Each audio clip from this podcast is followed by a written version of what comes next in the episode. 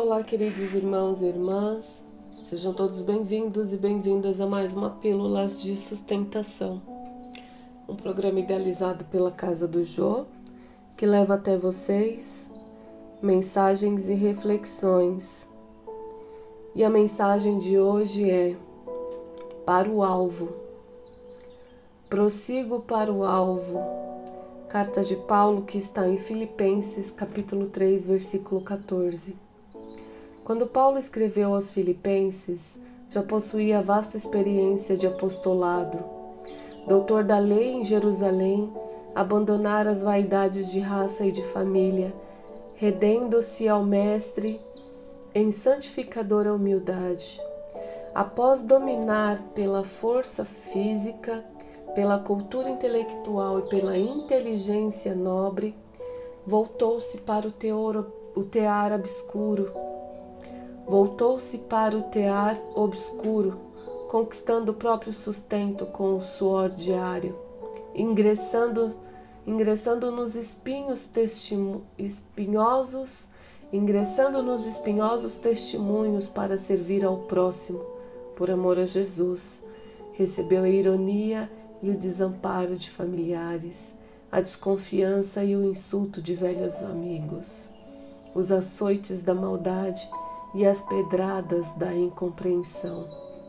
O convertido de Damasco, no entanto, jamais desanimou, prosseguindo invariavelmente para o alvo, que ainda é, que ainda e sempre é a união divina do discípulo com o mestre.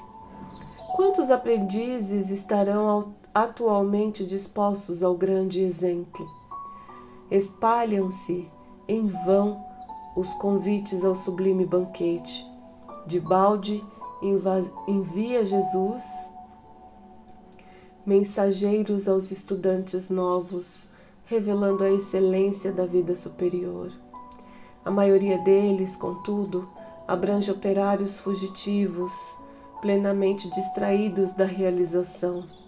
Perdem de vista a obra por fazer, desinteressam-se das lições necessárias e esquecem as finalidades da permanência na Terra.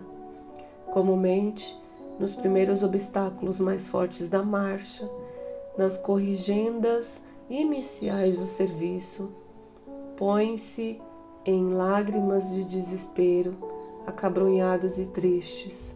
Declaram-se incompreensivelmente desalentados, vencidos e sem esperança. A explicação é simples, todavia. Perderam o rumo para o Cristo, seduzidos por espetáculos fugazes nas numerosas estações da jornada espiritual.